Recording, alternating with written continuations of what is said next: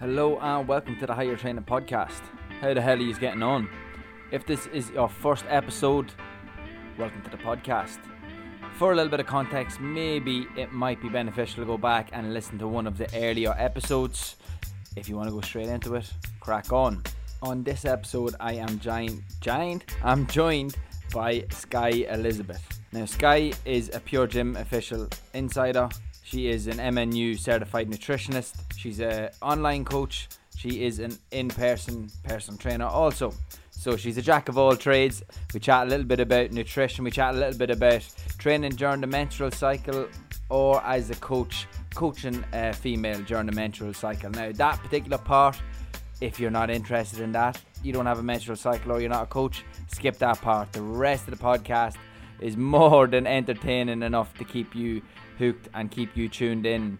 We chat a little bit about being with your thoughts, some stress relief and stress management strategies, and our thoughts around it in general.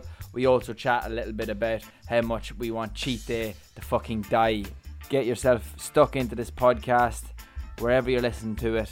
Make sure you give it a little rating, a little review, share it to your story on Instagram or Facebook or wherever you talk to your friends, and tell all your mates about it. All right, enough rambling. Enjoy this podcast. Boom. And we are live. Thank you for coming on, Sky. You're very welcome. Thank you for having me. And uh, for anybody who doesn't know anything about you, do you want to give us a little bit of a background on yourself?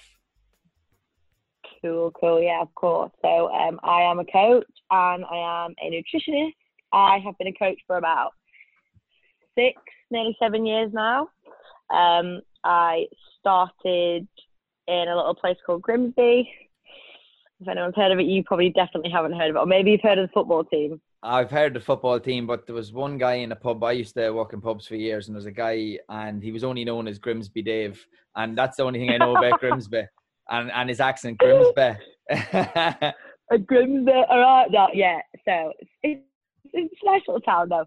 It's um a little seaside town. Not a lot goes off there. So I started there with Pure Gym as a self-employed PT, um, and then have just kind of moved around different cities, moved into management, and then moved into my PT mentor role where I keep uh, mentor other PTs to build a business.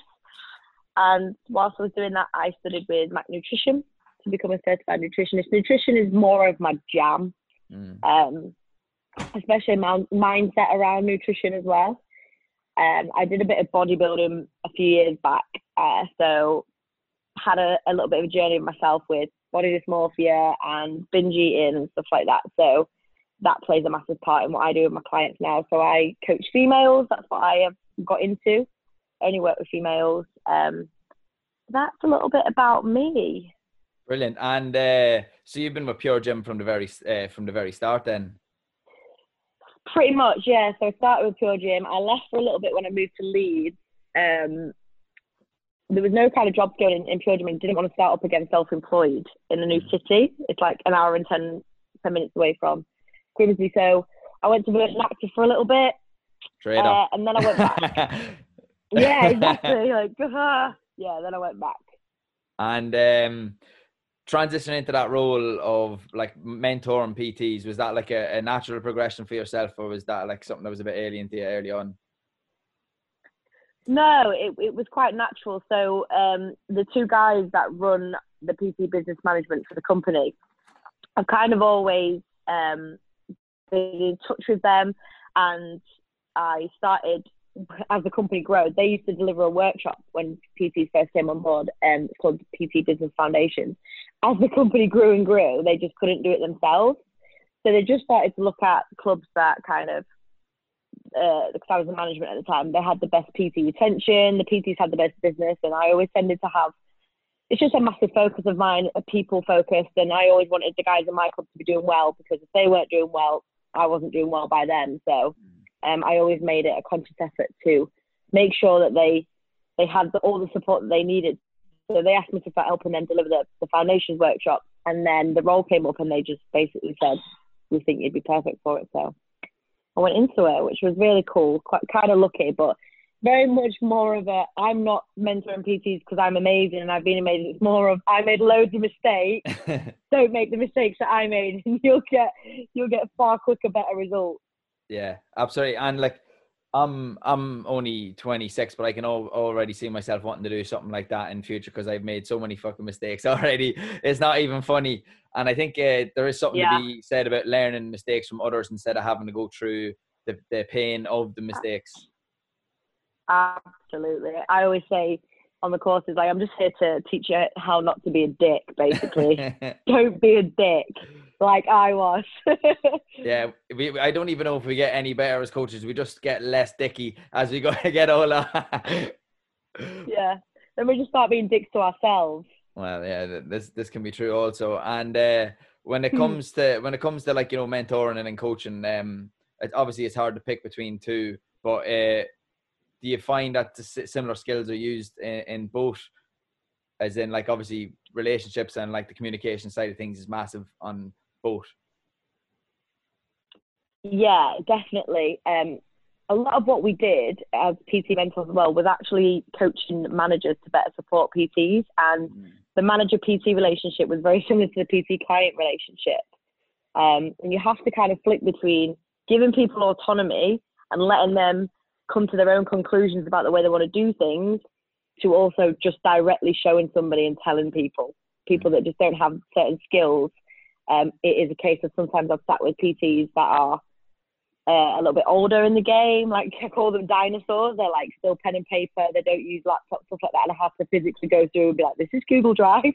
This is great. This will help you."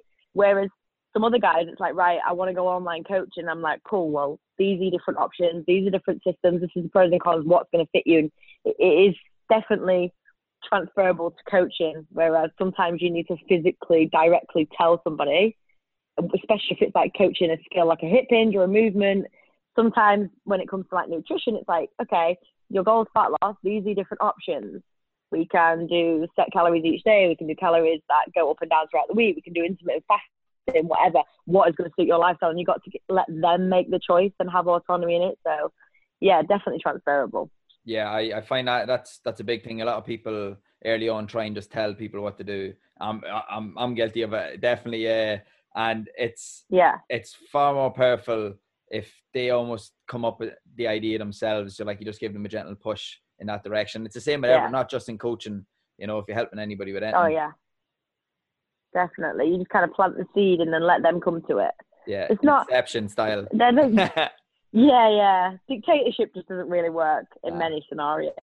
So, and I think people come to a coach and go, "Just tell me what to do," and you're like, "You, you think you want that, but you don't. That's not what you need." No, no. Give me give me a meal plan. I'll follow it. Yeah, like yeah, you probably will. You probably get results, but then where are you going to be in twelve weeks' time? You're going to be no better off. You've not learned anything.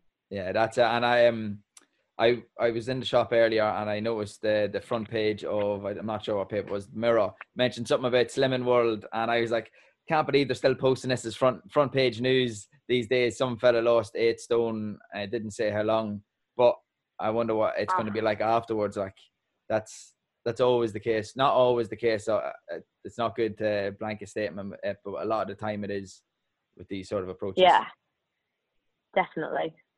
And uh, definitely. I've noticed that you're very anti gimmick or anti fad from from your your page. Was that uh, maybe because you had uh, tried some of these fads or gimmicks in the past and f- fell prey to it? Yeah. Yeah, yeah, definitely. Um, and I've had clients come to me and they're just they're just so disempowered and they're like at their wits end kind of like I've tried everything, I've tried fat burners, you know, I've tried Slimming World, I've tried Weight Watchers. And they tend to think they get into this mindset of like, it's me, I'm broken, I'm a failure, I can't do anything when it's like you're just doing the wrong things.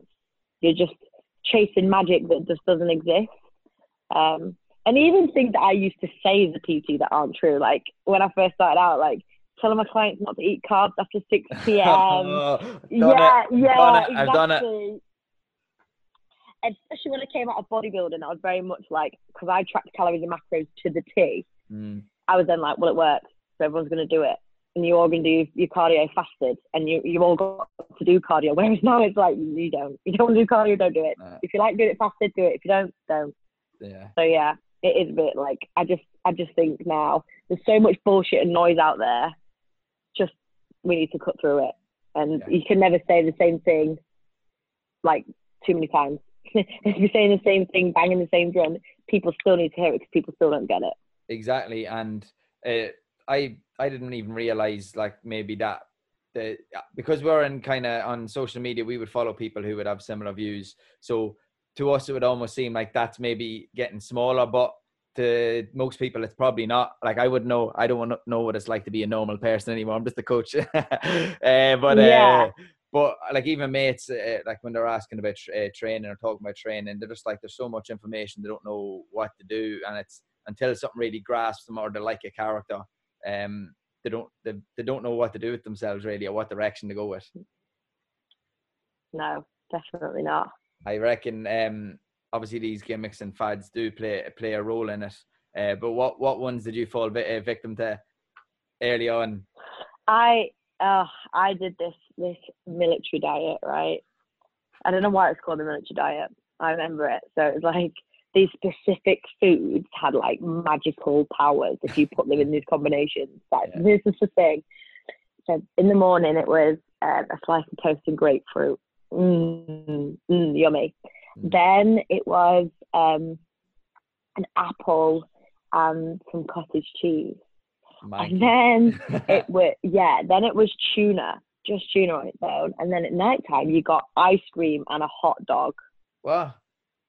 What sort of I know, I don't even know where I don't know where this honestly don't know where this diet came from, but my friends were like, lose seven pounds in a week. Seven pounds a week gone. And I was like, wicked let's do it. so we did it, and it was just horrific. I think I lasted like three days, and my mates ended up obviously dropping a bit of water weight and whatever because of this, this stupid diet. But it was just something that they went round and round circles with. They like did it, and it was like they came back to it, and then obviously it just didn't work. So it was like, oh, I only lost one pound this time. I'm like, you suffered all all that, you suffered all week eating those foods for a pound. Like you were in a calorie deficit and you dropped some water, that's what happened. But in hindsight, you don't know that at the time. You're like, it must be the combination of foods because they're mental. Who eats ice cream and hot dogs? Apparently, there's something crazy to me metabolism. So that was one of the worst ones. Where I was just looking back, I'm like, oh, cringe. I think nearly the bigger, the bigger, um, the sillier it looks looking back, almost the bigger the lesson generally. Um, from for myself, ah, I'm gonna go back into the vaults of the worst worst days of eating that I used to have. I used to eat like a beef burger or salmon for breakfast with like butter and broccoli and a handful of almonds and all this shit. Like, don't I, I, lo- I like salmon. Well, sorry, I used to like salmon. And I do like beef, beef burgers. Made myself sick of salmon for eating it every, almost every day for about two years. I imagine. Yeah, and then breakfast was just ruined for me. Yeah, I've done that before when I was bodybuilding steak for breakfast. And like it sounds amazing at the start, but after like four months of it, you're like, mate, no, I can't do this anymore. Yeah. Awful. And it doesn't need need to be that way. Um and like I, I wasn't even competing for bodybuilding or anything like that. I was just training the local gym doing uh, I think it was I was doing one of those challenges or whatever and that, that's the diet that I, I was put on and yeah, I got in great shape. But then for six months after, then I was just fucking eating nonstop and not training very little. Yeah, yeah, exactly. It takes all the enjoyment out of it, doesn't it? And that's exactly what I was like after bodybuilding as well. Yeah, what was that like competing? You know what? Like the actual experience of it, I loved. I loved the whole process of it. I loved my prep. Um, and I know, like, and at the gym that I was working at at the time, I was assistant manager in at Leeds Kirkstall Pure Gym, and there was three other PTs competing at the same time, and they were miserable, like miserable as sin, emotional as hell. And I remember thinking, like, is that normal? Because I don't feel like that. And they were like, you're dealing with this prep so well. So I think uh, it definitely affects people different ways. Um, but for me, I was just like, this is great. Like, I, I don't know if you're the same. I don't know if it's just like a, a coach thing. I love routine and structure. Mm. Like, I thrive off it. So everything was regimented. So I was like, this is great. I, there's no there's no grey zones. I know exactly what I'm doing, when I'm doing it, what I'm eating, when I'm training. Um, so I love the challenge of it. it. I've never really done something and followed it through to the end before like that, like quite as extreme as that. So obviously got loads of positive reinforcement the whole way through. Oh my god, you look great, you look lean. Um, I didn't really have an exit strategy, so mm. did the show. I did two shows. First show I did um, I went to British finals. I won those two shows. Got to British finals. Won that as well. Got my pro card. And the pro show was a week later, and I just couldn't even deal with one more week of diet. And I was like, nope, can't do it, can't do it. Um, so I stopped. I'm same as you. That was it. Floodgates opened. Could not stop. Stuff in my face. Didn't want to train. All I was doing was like eating at the weekend, overeating, getting to Monday and being like, right, cool, I'll just do fasted cardio all week and I'll up my training, up my steps, and I'll count, counteract it. And then it just got to Thursday and it was the same cycle over and over and over. So the actual experience of prep and the show was great. The afterwards was hell. Um, so yeah, I did it for a bit of experience in maybe coaching people. I had a lot of people asking me to coach them for bodybuilding shows, and I was like, I've never done one. I don't think I could bodybuilding is basically just an extreme fat loss client. They're the most adherent people ever, but people think there's some magic to it and there's not. But after that, I was like, I'm not coaching people to do this. I'm not ruining people's lives. So I kind of kind of stayed away from it. I talk about it because I want I want this to be someone that talks about the truth behind it. Like, yeah, this bit's great. but afterwards, be prepared. Mm. Well, like you could compare. It. Well, in, in a smaller scale, maybe you could compare it to, you know, a lot of professional athletes when they go really extreme with training and eating and the lifestyle for a long time. And then, you know, maybe they end up like going off the right, uh, the, the wagon afterwards, like obviously in a shorter time yeah. period. Yeah, they get injured and then it's like they used to eating four or 5,000 calories a day, training for five hours and then nothing. And then yeah. you see them and they're like, they've gained loads of weight and they've lost loads of muscle. Mm. Yeah. But uh, with the with the competing side of things, because obviously you've experienced that, well, I, I, it's probably a difficult one. You would probably recommend. Would you recommend somebody who is really keen on doing it to do it, or what would be the conversation there? Would be more so, do you really, really want to do it because you you need to know what the the outcome is going to be if you don't look after yourself yeah, I think it's very similar to any kind of fat loss client, to be honest. You need to mm. ask yourself, like, is this the right time to be doing this? Are you in the right mindset? Because what you find with a lot of bodybuilders is, I don't know, maybe this is maybe more a female thing, but females that have had issues with eating or, you know, body image issues or whatever, they kind of go into bodybuilding and mask it because then it's celebrated. Dieting is celebrated, getting lean is celebrated. Whereas in normal life, people might look and go, you're a bit underweight, like, you know what's going on with you. You're a bit obsessive about your food and your calories. So bodybuilding just hides it, and that's what you've got to be careful of the people that do that. So it's asking yourself if you're in the right position, and it's also asking like, is your lifestyle right? Because I've I've actually tried to bodybuild again since like there's been a couple of times I've I've started a couple of prep and been like, I know what to expect now. I'll be able to do it a lot a lot better. And my lifestyle's just not been set up for it. I've not had the time. I've not I've not had the focus. Work's been too busy. So you need to really to see if you can sacrifice what it what it takes because you know you're going to be doing cardio every day. You're going to be training six days a week. You've got to practice your pose, and it costs a lot of money. Like mm. all of the time, the hotels, the posing practice, your coach, all of that costs a lot. Like if you're not in the position financially, definitely not. And then it's like looking at your business. If your business and all your systems are great, then fine. But I think a lot of people do it because they think it'll bring them more business, mm. and then they don't have the time to focus on the new clients. Like I was probably the worst coach I've ever been when I was bodybuilding because I was just like, me, me, me, me, me. Look at my abs. That's all I'm bothered about. Mm. Um, but if you definitely think, right, I'm in the right place. I actually want, really want to do this. Um, maybe people who don't have a massive social life, like don't like going drinking every weekend or whatever. Yeah. Then maybe go for it. But I'd say a slower, longer prep, definitely. Give yourself time to kind of have some breaks in between, you know, going above and beyond maintenance for a week or so, having some refeeds in there. So you do have a little bit of a, a life in between and it's not as extreme. My my first prep was only 10 weeks, so it was just like bam, mm-hmm. straight in, all or nothing. Um, so definitely a longer prep. And also um, a, a key a key thing is having an exit strategy. So if you're like, right, I'm going to do a show in six months, if you get a coach, you want to say to them, I'm signing up with you for nine months at least. So it's like six months to show, three months after, and have a real set plan of coming out of that because otherwise you're just going to be like, ooh, free reign, do what I want. Um, so definitely another thing. And just knowing like the journey doesn't end on stage, it's, it's afterwards, and you are going to be sensitive to a lot of things. So you need to completely shift your focus and know that coming out of it, the goal is going to be health, gaining weight, gaining it at the right weight. you know, p- bringing back your cardio, bringing back your training volume, focusing on getting stronger, eating more, not focusing on how you look. Because Mm. that's all it is before.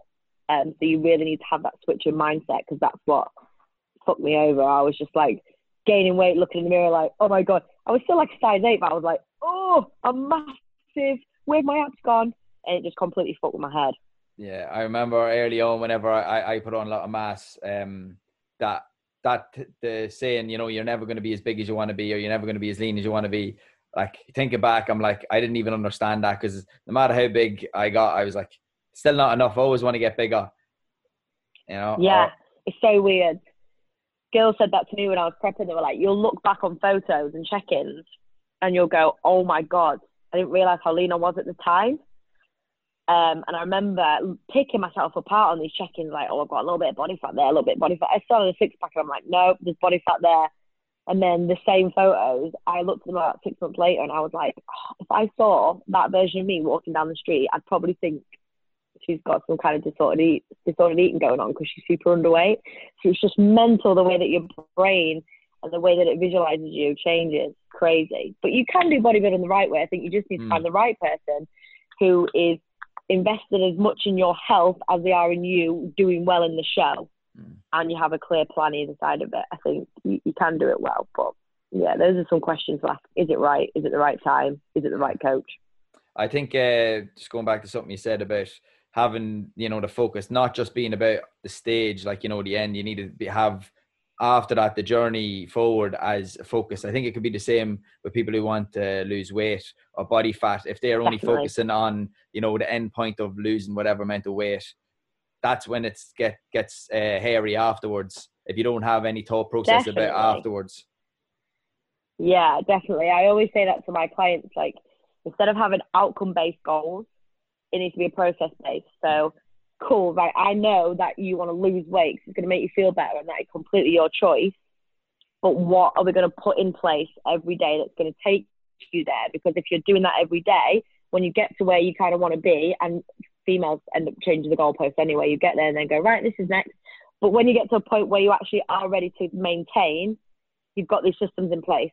Whereas if you're just hell bent focused on getting to this goal, then you don't know how to live at maintenance and you don't know how to maintain it. And then that is when, like you said, the, the wheels kind of fall off and you're like, shit, what do I do? um when, it comes to like you know getting in seriously lean shape and like competing there takes there needs to be some seriously laser focus um you were mentioning social life there's not going to be a social life whenever you're uh, prepping and uh, i kind of treated like the challenges i did i kind of treated it similar like i didn't drink for like 10 weeks and uh you know it's it's strange like you're right about social life because if you had any other commitments you wouldn't be able to do it like if your work was really really busy no chance because you know when you're in that uh, really low calorie state consistently and all the training and, and the stress any small thing can set you off and be make it very easy to go and grab a big fat donut Yeah, definitely. Like it got to a point. I remember my birthday was in the middle of my prep, and do you know what? A couple of glasses of wine or a couple of vodkas would not have hurt at all. But I was just so like I would have I would have tortured myself if I did it. Mm. I ended up having non-alcoholic beer, and I even tracked the carbs in my beer. Like that's where I was at in my life.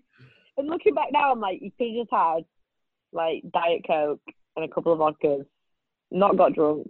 Because most people tend to think it's the alcohol that makes you put on weight. It's like more than likely it's the food that you eat after you've had the alcohol and got drunk and you don't Yeah. care anymore when you're hungover the next day. Mm. So yeah, looking back, I'm like, oh, guy, you should have just had a glass of wine and just chilled.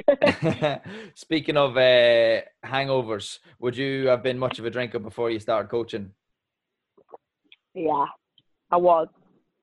I was back in my uh, my youth. Um, so I always leave this part out. It's probably the most interesting part of my life. I actually got into the fitness industry because I broke my hip. Um, before that, I wasn't really into training or looking after myself at all. I'd been working away abroad uh, in Greece and started to get a bit of a pain in my hip.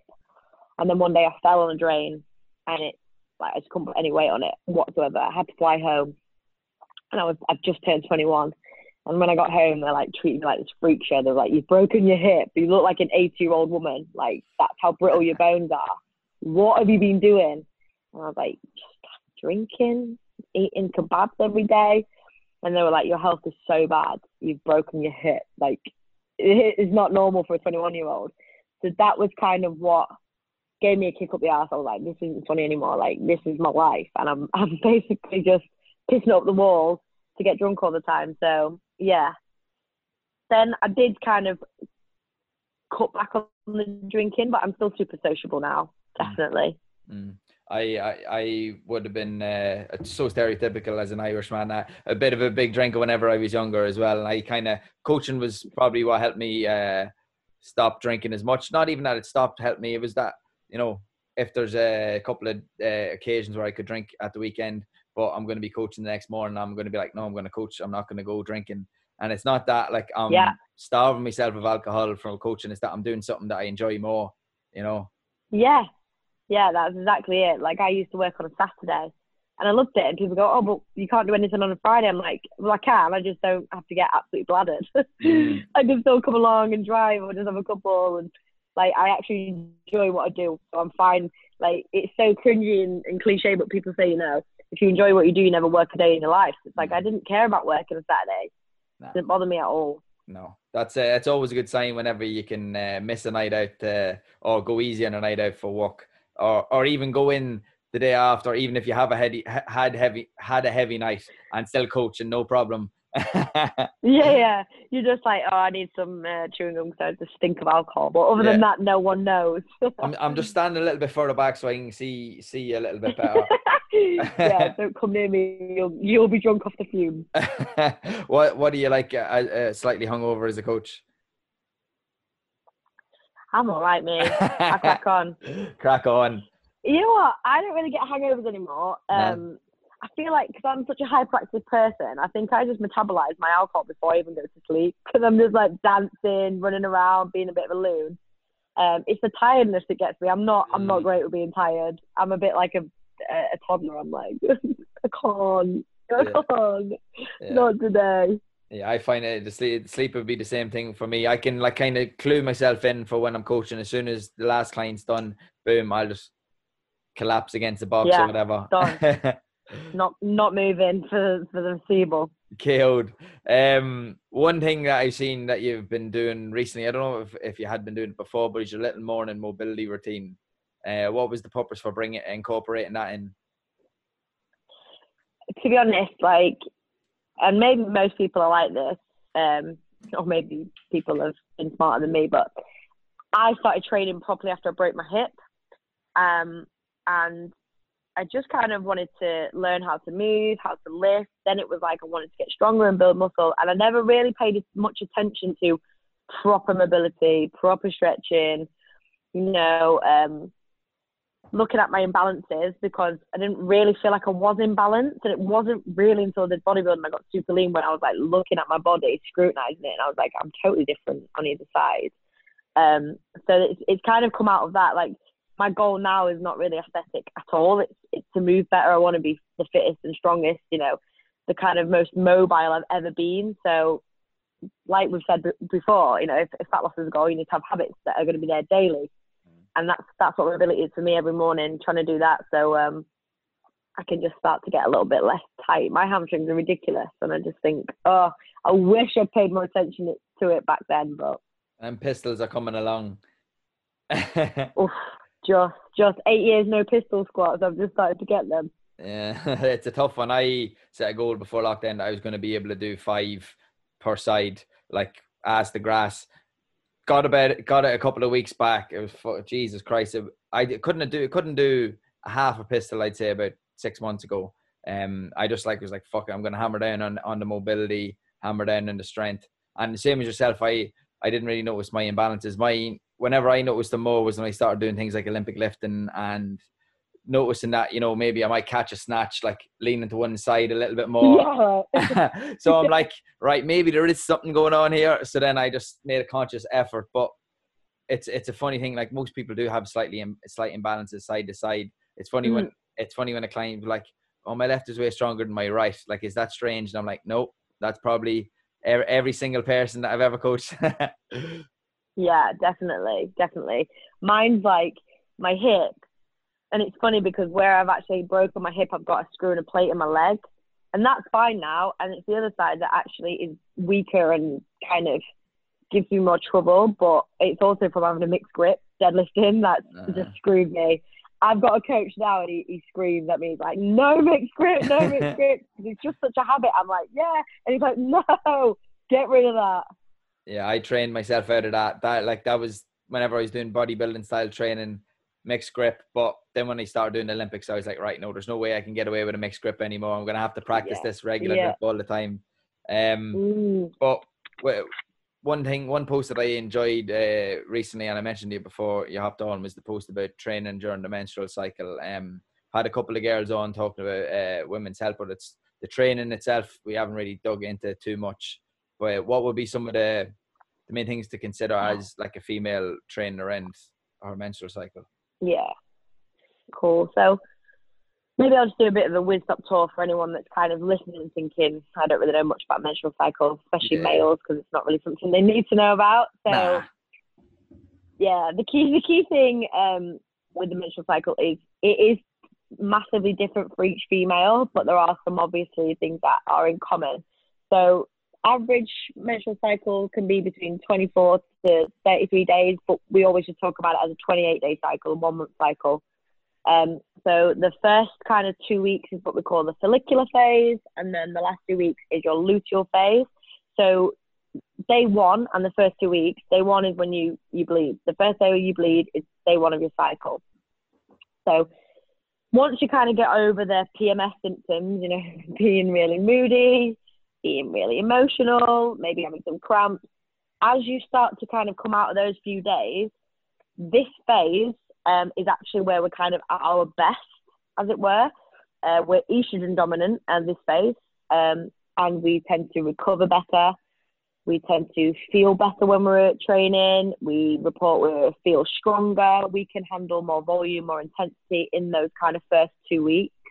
Maybe more towards like the sixth or seventh day mm. to the 14th or the 15th. Um, and the research has kind of shown that sometimes some women adapt better to the training in that part. So, you know, people tend to look at it and think, well, we could maybe front load a lot of the volume and the intensity there in those first two weeks. It also depends on how bad of a, a period your client gets. I know I don't really suffer with mine, and some girls might be listening thinking, you bitch. um, I don't really suffer. I genuinely do feel amazing um, in that first two weeks. So for me, I really do capitalize on that. And then when you come into your luteal phase, the back end of the last two weeks, you're more progesterone dominant. And that's when you kind of see uh, the emotional kind of mood swings coming in. You tend to feel a little bit more lethargic, a bit weaker. Your recovery and your performance is kind of hampered. There is an actual increase in your BMR as well, right towards the back end, right before you kind of have your, your period again. Um, for about 8 to 15% increase in your BMR. So when some of your clients in the last kind of 10 days or week of their cycle say to you, you know, I'm really hungry, I can't cope, like I just want to eat everything.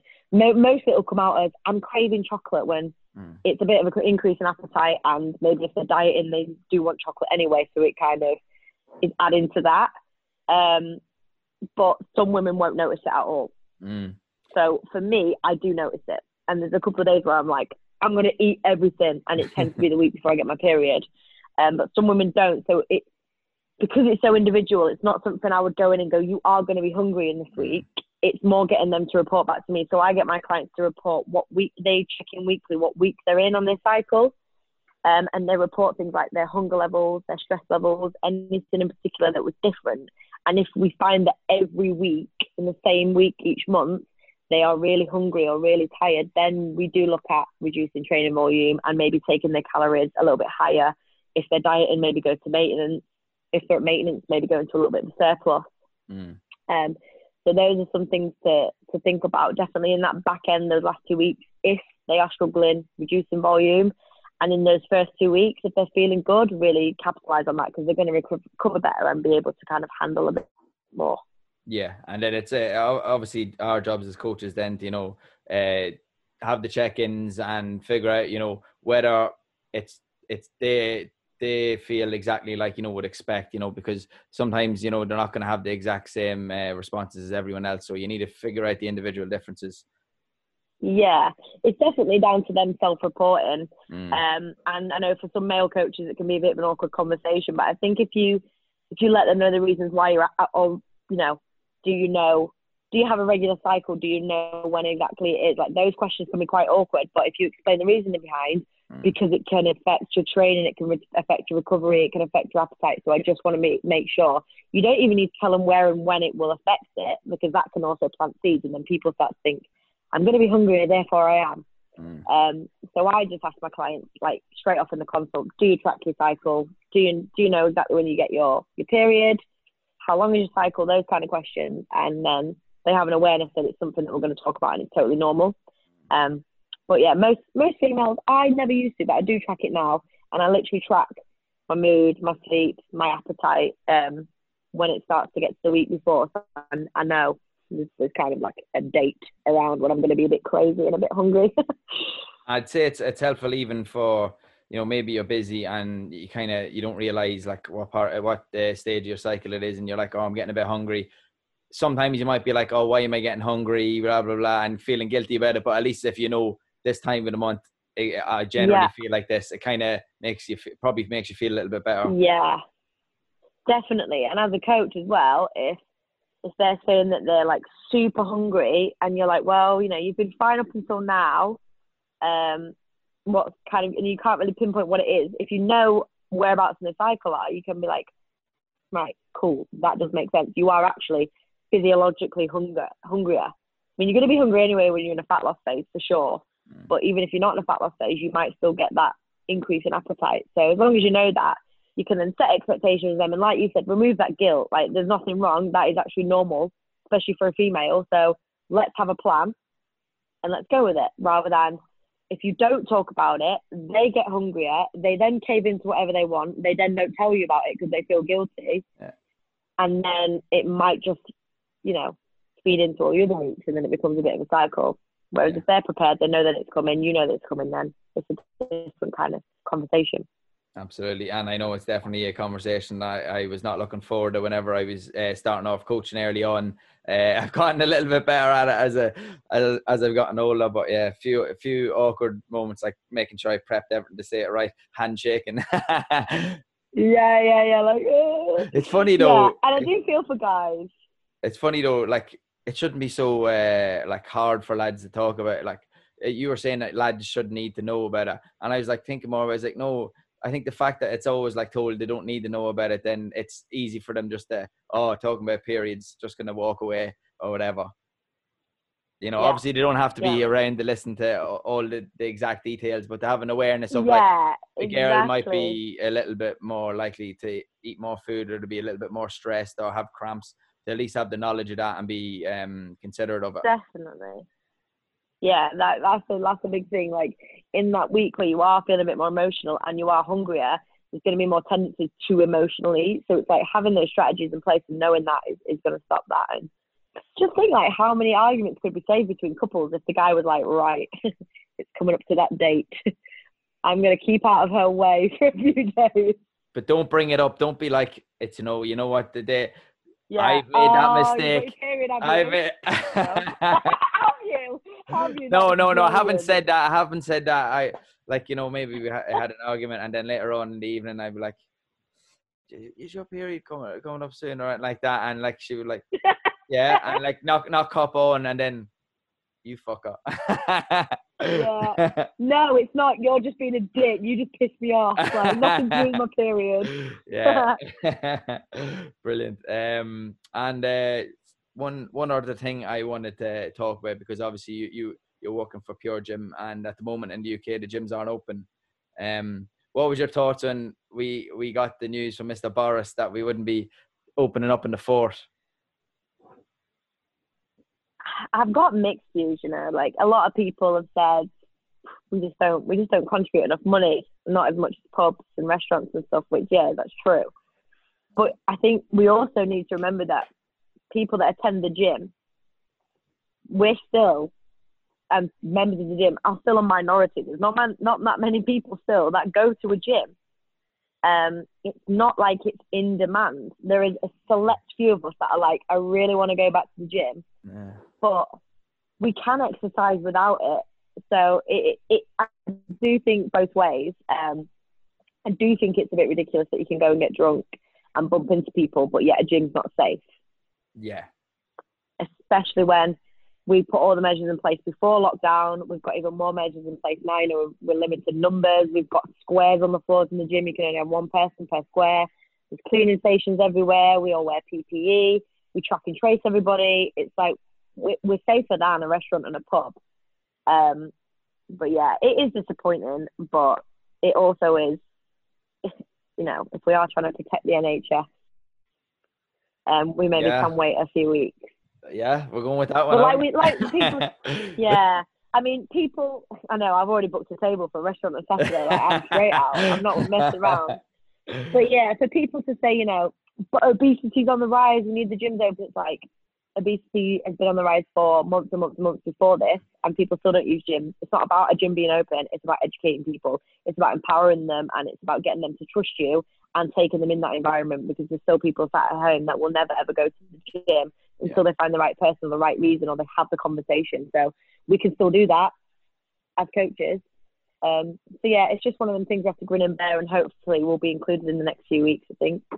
You've a, you've a good viewpoint on it. I, I like how you didn't go straight out and just be like, "Fucking, wow, I wish we should be back yeah, open." Bojo.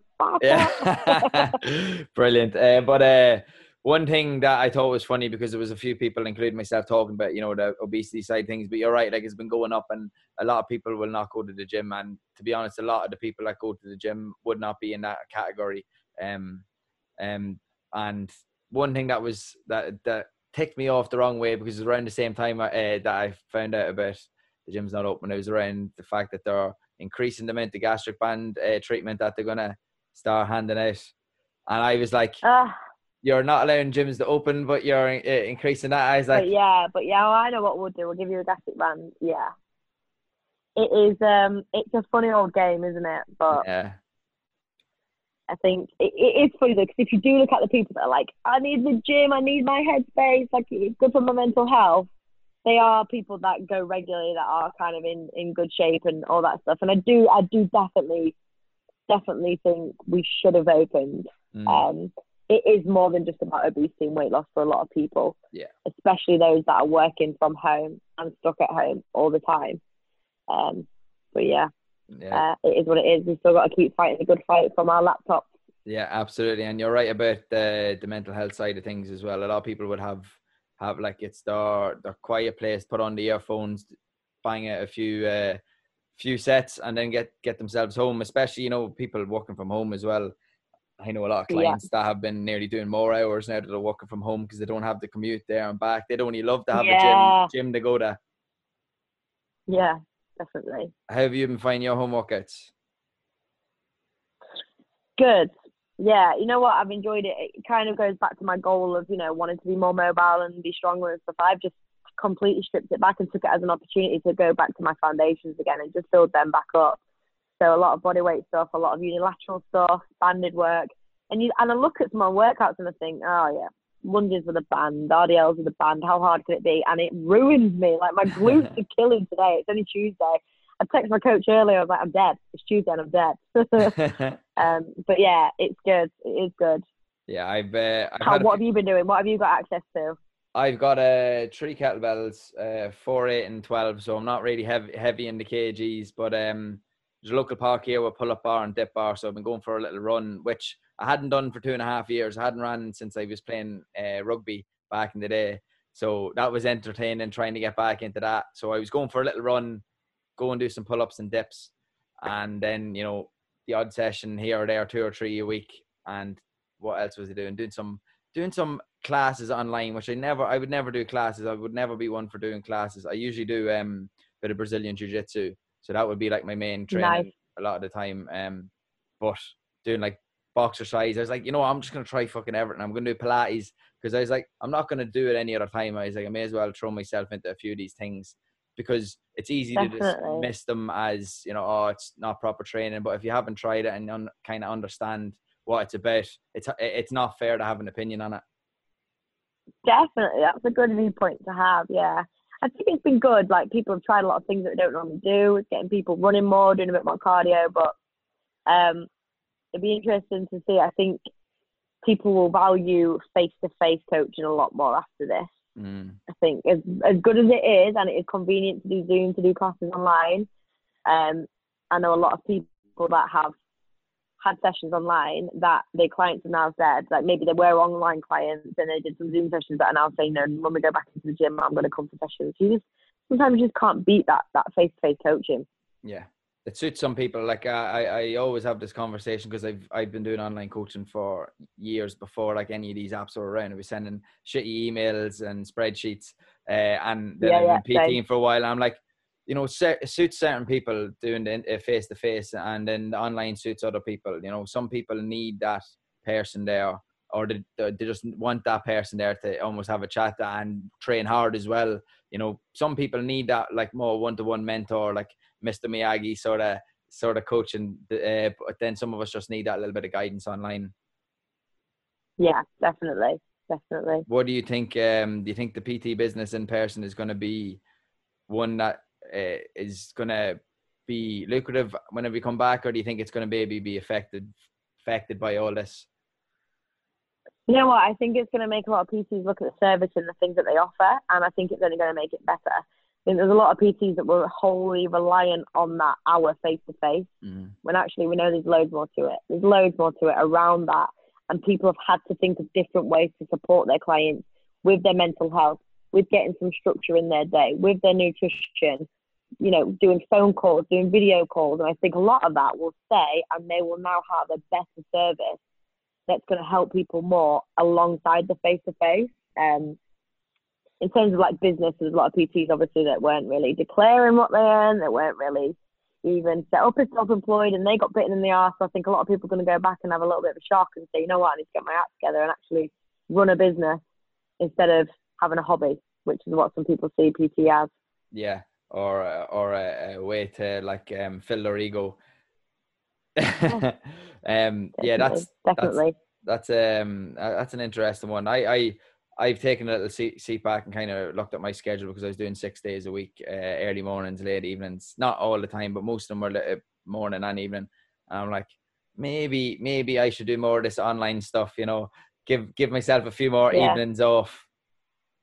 Yeah, definitely. I I do I do um so I do one to one online. I also do like a bit of group, and it just means you can help more people. You just your service is a little bit less, mm. and then the one to one just takes a little bit more time. Um, but you definitely need to look at your schedule sometimes and think like, what what am I doing? I think that's another thing that maybe coaches that were busy and were providing a service before, but didn't really realize how much they didn't have a work life balance. Will now think I'm not going back to working that much anymore. Yeah, yeah, and like the the thing is, it, it online having that there just gives you a little bit more flexibility. Whereas when you're doing your in person PT, it's mornings, evenings. You know, that's generally what you're going to uh, be, and that's the well, mornings not so much. I don't mind the mornings, but the evenings, that's that's the time that you, are going to want to yourself, and sometimes you're going to have to work evenings. But it's ideal to have a few here and there. Um, is that something Yeah. you try and push whenever you're uh, mentoring um, PTs? Is to try and be a bit smarter about that? Yeah, definitely. We look at their time management, and one of the first things that we do in the business foundation. So we kind of get them to, we give them a sheet of their week and say, right, first thing you can do is black out when you want time off. That's the first thing you do. It's not the last thing you do. So like, when do you want to be off? Don't want to work a Sunday. Don't want to work Friday night. Don't want to work Saturday night. Great, block that out. And it's like, what other commitments have you got? You know, maybe you do jiu-jitsu. Maybe you've got to take the kids to football. Maybe you look after somebody else, or you you do something else maybe physio one day a week, whatever, black that out. Then it's like, cool, when do you want to train clients? Mm-hmm. and you'll see them go all, all, day, every day. And you're like, no, no, no, no, no, no. Think about it. Like, how many people can you realistically put back to back? For me, probably no more than three sessions. So it's like, you don't want to have gap, gap, gap, gap, gap. You want to have, like, these are my slots here. Then I've got a big gap where I go home, maybe have a nap, have some food or a train, and then I come back on an evening. Or it's like you alternate one morning and then an admin afternoon, and then one afternoon and then an evening. And you've got that balance then, because otherwise you've got people that are going to dictate your diary onto you instead of you saying this is my opening hours. Like people don't look at themselves when they're a PT as a business. So you wouldn't go to a hairdresser's on a Monday when they're closed and go, "Can I book in for a haircut on a Monday?" And we'll know we're closed. Yeah, but I want a haircut on a Monday. All right, cool. We'll open the shop just for you. Yeah. Like that's what PTs do all the time. Oh, I want a, a Saturday morning session. Sorry, I don't work Saturday mornings. Yeah, but I want a session then. Sorry, that's not my opening hours. These are my opening times, and you need to really stick to it. So I think that's definitely something that a lot of PTs should take away if they haven't already from lockdown. Yeah, and I think uh, that can also lead to you know when you get rejected or you get told no by a load of clients when you're out walking the floor. Then it all comes on you because it's not your business that was rejected. It was you. Then if you kind of take that view in it, I think I I I was definitely like that. Uh, whenever I started off, just like yeah, yeah, no problem, anytime, no problem at all. Try and just take take anyone on at whatever time it suited them, and then you know if I did get told no by a client or a client left, I did take it a little bit more personally. That's a Yeah. hard hard transition to make. Was that way a hard one for yourself, or was that was that all right? Eddie? Yes. Uh, so I went the other way. So like when I'm mentor PTs, always like it's such a slow burner. Like I'm not picking clients up very quickly. I'm finding out to connect to people, and I'm always saying the same thing. You have to build trust. You have to get out there and help, help, help, help, help. Show them what you can do for them. Help them without asking for anything back. You've got to build those relationships because people buy from people. They don't. They don't go to your profile on the board and go, "Oh, I've got all these qualifications." Doesn't matter if they don't know you. They might look at your picture and think she looks like a bitch they get to know me in a class or they speak to them on the gym floor and they go, actually, she's she's helped me, she's pretty sound. So I think that's one of the key things. But for me, I went into a gym where there was only one other PT and there was no females. So I got busy really quickly. Like people didn't really care about getting to know me. They were like, here's a female, I need a PT, I want a female PT, can you coach me? So I took loads of people on really quickly and I wasn't really providing service and I was too busy for what I could do and things started to drop. I wasn't really like planning sessions very well, forgetting things, and I ended up like losing a lot of business really quickly because people like, we're not really getting results. Like, what we're we getting from you? We get an hour each week. So I got a bit of a kick in the ass later down the line, whereas people take a kick in the ass at first, like I'm not picking clients up, I'm not picking clients up, and then it starts to snowball. Whereas I was the other way, and I went really busy, and then I was like, right, okay, I need to sort my life out. I need to actually scale it back, look at my service, get to know people, and then go from there. Mm. It all it all all seems that you're you're very very good at reflecting and learning the lessons from from the past. I think that's you have to. I think most people uh, most people should, but most people don't do that enough. People don't look at Yeah. their own behavior or any situation. It's always looking outward as to why something happened and never giving themselves that control. Um, that's something I always try and put across to clients is you know most things are under uh, most things that you may get upset by are generally under your control in a sense. Obviously, the shit that happens you can't really can't really do anything about. You know, if you if you hate your job and you don't really need to stay there, you know, why would you not try something else different? You know, take that stressor away. If if you Yeah. want to if you want to lose a little bit of weight because you're a bit self conscious about it, get in touch with a coach to take that stress away. Yeah. You know. Definitely, definitely. You can only control the controllables, and there's something I try and get my clients to do every week in the check-ins is reflect on the week. Reflect on your week. How did it go? And then it's like, cool. What What are you gonna do better next week? Yeah. Then it gets them to think. I probably could drink more water. I probably could do more steps. It's like it's not me saying go and drink more water, go and do more steps. It's them Mm. thinking like, actually, I probably could go to sleep a little bit earlier next week, and and then I won't feel as tired, and I won't be as hungry. So, yeah, that's something that I definitely get them to do. Um, it's just good practice, isn't it? Yeah, it is, and I would recommend any, almost anybody to try reflect and even journal and stuff like that. I'm always hopping on to the other half Mhm. to, to try it. She's gotten into it recently. Like it, it, it's some of these things like meditation's another one. Like I would have three, four years ago, I'd have been like, no, I'm not going to fucking journal. I'm not going to meditate. Like it's it's wishy washy. It doesn't. It's not going to do it. And but these things do help. It just it's it, it is hard to maybe like be honest with yourself by writing down actual feelings or uh, meditating Definitely. and like just sitting there and, and being with your own thoughts it can be a hard thing to do but it's probably one of the most beneficial things for me as a person and, and, and coaching is doing stuff like that do you always try and push Yeah, absolutely. push them sort of things across the clients if it if needs be obviously everybody's different Yeah, definitely. I think um, you can see it manifest. It manifests in different ways. uh, people will self sabotage. They'll be doing really well and then they'll fall off. People will end up emotionally eating or doing other things or, you know, drinking a lot of alcohol. And you just kind of have to ask those questions like, why do you think you do that? Where do you think that's coming from? Like, what happened this week? Did something happen? Was it something different? And getting them to kind of identify things. And then they might start to see, oh, that's a bit of a trigger. Oh, yeah, I did get stressed by that. Oh, yeah, that person pissed me off. It's like, cool. What else could you do to manage that? Could you ring a friend? Could you go for a walk? Could you read a book? Could you put some music on? And then you start to go to, did you know meditation and journaling is, you know, evidence based. It's been proven to help people with their body image, their relationship with food, their stress, all these kind of things. So I don't try and force it on anyone because I'm not a massive meditator myself. Mm. Um, but that's because, and this is a really shit excuse, which everyone says, I am I'm busy. So sometimes my meditation is just listening to music, doing my mobility. Like I'll meditate yeah. then. I won't just sit and do it. And like people tend to think you have to sit and calm your mind and um, get all your incense on. It's not about that. So you can go for a walk um, with no phone or something yeah, like that. Yeah, yeah, exactly. So I try and put it in different ways. Like maybe you could go for a walk without your phone. Maybe you could go and get in a bath and just like listen to a podcast or listen to music and and then it kind of comes around so you. Do know that that's a form of meditation kind of? You know think about what you're thinking about. Did you feel any different? So yeah definitely. It, it's it's all um it's all interlinked and i definitely think coaches shouldn't be afraid to to to have those tools in the toolbox for clients that are struggling. Yeah i think a lot of people try and stay to try and stay really in the lane and only go on the training side of things. Obviously there's there's certain things you can't you can't be giving people like psychological analysis is uh, uh analysis. yeah. But you know, little help, little things that you know that aren't going to be damaging. It's worth people to try. Yeah, if, if definitely. Seem like they need it. And I'm gonna I'm gonna bring up a few things. Okay, I'm gonna bring up a few hashtags that I want you to respond to. All right. So I want your first thoughts on these. Some of these okay. things. They're common fitness, uh, maybe phrases or uh, uh, concepts. So don't don't be afraid to hold back here. So toning up Hashtag toning up.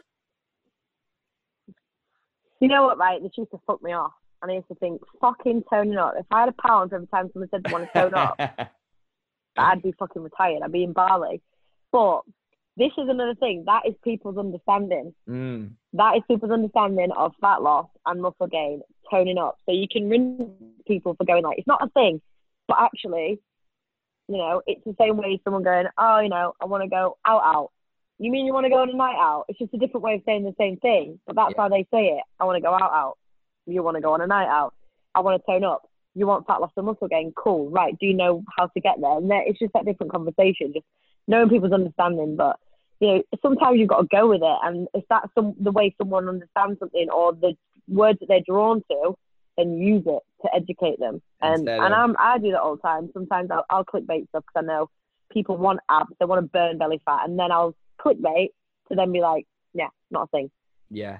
Yeah, and, and instead of like you know trying to sound like no, that's not what it is. Like which is a mistake I would have done when I was uh, er- earlier on. Yeah, I used to say that you can't tone muscles. It's like what you mean is fat loss and muscle building. you don't need to go on a crusade of like telling every single person that that says tone that that's not what it is. Yeah, yeah. Bet, one it, like I would attribute that back to you know speaking the language of of the person that you're you're working with. Definitely. Um, another one, hashtag cheat day. Uh, yeah. So this one I do hate. I do hate it, and I think it's because it's it just has such negative connotations, and it is quite damaging. It just reinforces that whole good food, bad food, um, and it makes people think they are married to something, and that they are a failure if they have this this this cheat day, or even that they need to do it. Um, so I hate it. I very, very, very, very strongly hate cheat day. I think it needs to die. I think mm. coaches mm. that enforce it or say it should not be coaches. No, I'm joking. Well, they need to be educated, basically. It's okay. Yeah, I'm not going to call you for saying that. I would agree. yeah. So I think what one thing is like, a, it's fucking dumb. Mm. If you've got someone that's dieting and they're dieting all week, and it's not very nice thing sometimes. For some people, they really struggle to diet, and then they get to Sunday and go, "Yeah, cheat day," and then they wipe out all the rest of the week, and then they wonder why they're not getting results. Mm. But then obviously the next thing is the psychological impact. Like if you're telling someone it's a cheat day, they then completely cut themselves off from that food. I can't have pizza, I can't have ice cream because that's only for a cheat day. And then when they do have it, they've got the psychological barrier they've let down, and then they end up eating more than they have. They don't give themselves permission to eat these foods, and Mm. we know that when you restrict something, it reinforces the fact that you want it more, and it's just that whole. I'm a good person if I don't eat pizza. I'm a bad person if I do eat pizza, and it's just a real bad cycle to get in. So yeah, fucking hate cheat day. Fucking hate cheat day. Hallelujah. If we can get rid, if I don't ever hear that word again or phrase again, Yeah, it'll be too too much. start start start a fucking gang. We hate cheat day. yeah, fuck cheat day. Uh, if your coach looks good, it means you're probably going to get good results. I fucking hate this too. yeah, I, fucking I thought you shit. would. Mo- most most people that I would get onto the podcast would be on that side of things. So Yeah. I'm confirming And this, my this bias. fucks me off even more because I've, I've worked with PTs that have come from being overweight, being a member in the gym, being inspired by their PT, like maybe coming on a journey of weight loss or maybe a muscle gain, even people that have been underweight and come to a journey. And they have been exactly where the people that they want to help have been. Why do they need to look like an athlete or a fit spell, which I call shit spell? That's another one you're going to ask me about. It's that's another shit fucking hashtag. Um, because they're normal people. I'm a normal person. I just get pissed all the time. I broke my hips. I was so unhealthy, and I have to go through a journey of changing my lifestyle, changing my habits. I didn't look like an athlete when I first was a PT, does that mean that I can't help you? I've walked your, I've walked through your shoes. You know, I've educated myself. The way that I look doesn't show what's up in here, and that's the same for everyone. So, I think it's a, a, heap of shit. It's a, it's admirable, yeah, great, but you don't know their lifestyle. I know coaches are absolutely shredded that do not have a life. They are obsessed with counting calories. They are borderline disordered eating. They do two hours of cardio a day, and they might not project that onto their clients, but that's not very inspirational to me. I just don't think that's healthy. So No, there has to be more to life, and that's one thing I do. I do try try to put across. Um, that like whenever I'm putting up stuff on social media, I don't want it to be all training or or like nutrition knowledge or that. I I have this perfect lifestyle because I, I know for a fact I'm going to be getting a pizza on Saturday. I know I'm probably going to have a few drinks on Friday night, so there's no point in me lying. It's going to make it easier for people to relate to you if they can actually know that you're not this robot that uh, follows everything to a T. yeah, and it just it helps for people to understand that you don't have to eat chicken and broccoli every day. Like Mm. oh, my coach.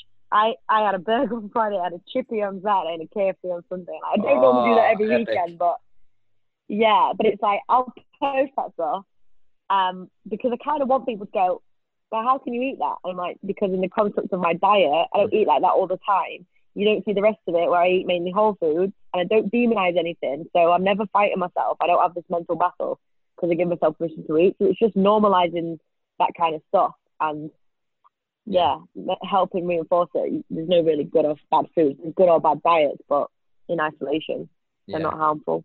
Exactly. And uh, the last three questions now, I, I sent you a message earlier just to prepare this. I've been springing this these three on people, and like obviously it's good to get on the spot answers, but you know I'm not getting the best album. I'm oh, not, I'm not getting I'm not oh, getting the oh. best movie. So I said I better just give a little bit of a little bit of warning. So we'll start off with the best movie or documentary. Your favorite? Right. The best movie is Braveheart. Don't even argue with me. Oh yes, I like that. But maybe because you're Irish, but I, my mum's Scottish, so it's very, it's very close to my heart. Braveheart and William Wallace, freedom. That's the best scene ever. It's fucking Like, epic. I yeah. actually thank you for that. I'm gonna watch that over the next few days.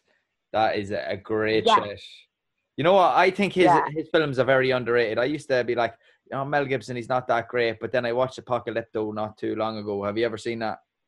Yeah. Nope, I will do. If it's William Wallace, William It's- Wallace. Uh, Mel Bruce. Gibson. Uh, oh, Bru- wait, Mel Gibson. Yeah, Mel, yeah it's Mel right. Gibson. Yeah. Are you Uh, always get them too confused. Uh, and then I was like, actually, no, this man can can act and he, he he's good films. So big up to Mel Gibson. Yeah. All right. Uh, what's your favorite album? Uh, Kings of Leon, Only by the Night. Mm, interesting. I haven't listened to it, but it's added to the list. The main reason why I have the album there is because I've gotten into listening to albums from start to finish. Um, I used to do it all the time when I was younger, and I've I gotten out of the practice. You know, just putting play songs in the playlist and listen to songs. Yeah, but sometimes you know you lose a little bit of something if you don't listen to start to finish. So thanks for the suggestion. Um, yeah, all right. book. What is your favorite book? I've not read. I used to love reading books when I was younger. I used to like. It actually used to make me angry when I'd read a book and then watch the film, and I'd be like, "Shit, they've ruined it. They've pissed all over the book." So Yeah. I used to be a massive bookworm, and then I kind of got out of it because the internet. Like you can just go and read stuff. You've got audiobooks, but I recently read, um, and this is super nerdy, but I read a book called "Is Butter a Carb?" Um, and it's an evidence-based nutrition book, and it went through a lot of stuff that I learned on my course, and I've recommended it to a lot of my clients because it's written by two dietitians, two women, um, they're very balanced, and they are heavily evidence-based. So it breaks down science without you having to actually read science. So if you're somebody that is confused, or you've got clients that want to learn a bit more, or even like for a coach, um, it is an amazing book, and it's written in a way that you can skip chapters. So there's like sugar, there's protein, there's plant based. So if you're just interested on a few chapters, you can read them and it will still make sense and you can go to other chapters. So is butter a carb is one of my favourite books at the moment. Brilliant. I will have to add that to the list, to the ever ever increasing list. Uh, Yeah, That- get it on there. that's it from me. Uh, thanks very much for coming on. I, I great crack. Um, where can people find you, or uh, maybe catch up on some of your services? So I am mainly living on Instagram at the moment. So at Sky Pure Gym. So it's S K Y. There's no one E on the end because my dad was pissed when he signed my birth certificate. So supposed to have an E on the end, but there we go. Brilliant. Sky SKY Pure Gym. Um, and then I'm on Facebook. I don't really use Facebook. It's mainly all my Instagram stuff, but Sky Elizabeth Coaching. So that's where you can find me. Perfecto. Well, thank you very much, and thank you everybody for listening. I hope you enjoyed that podcast. I definitely enjoyed recording it, and I'm hoping Sky did as well.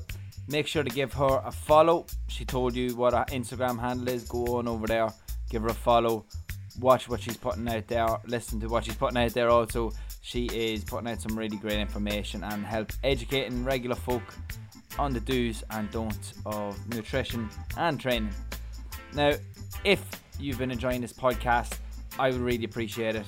All of us here at the Higher Training team would really, really appreciate it if you give us a rating on review and review on Apple Podcasts. Share this podcast to your story. Tell all your mates about it. Okay, building the buzz around it is really going to help raise the profile. It's going to increase the quality of these podcasts. We're going to be able to keep getting big guests on, get really interesting characters on, and hopefully, uh, hopefully, someday we might even be able to get Joe Rogan on. we can all dream, can't we? Anyway, thanks again for listening. You're a fucking star. No matter what you're doing, you keep fucking enjoying every single minute. Do your best to stay present. Keep smiling. Keep shining. Knowing you can always count on me. For sure. That's what friends are for. If you've actually listened this far, fair fucking play to you. You would actually listen to me ramble on about absolutely fucking anything. and if you have listened to this far, make sure to head on over to my Instagram bio, sign up for the Higher Training newsletter. I keep loads of training tips, nutrition tips, stories about myself, stories from clients, just for that newsletter. So it's a little bit more exclusive than what I put on my Instagram. So make sure you're in the loop. Well, make sure you're a member of the Higher Training fucking newsletter. All right, enough rambling for me. You have a crack of a day.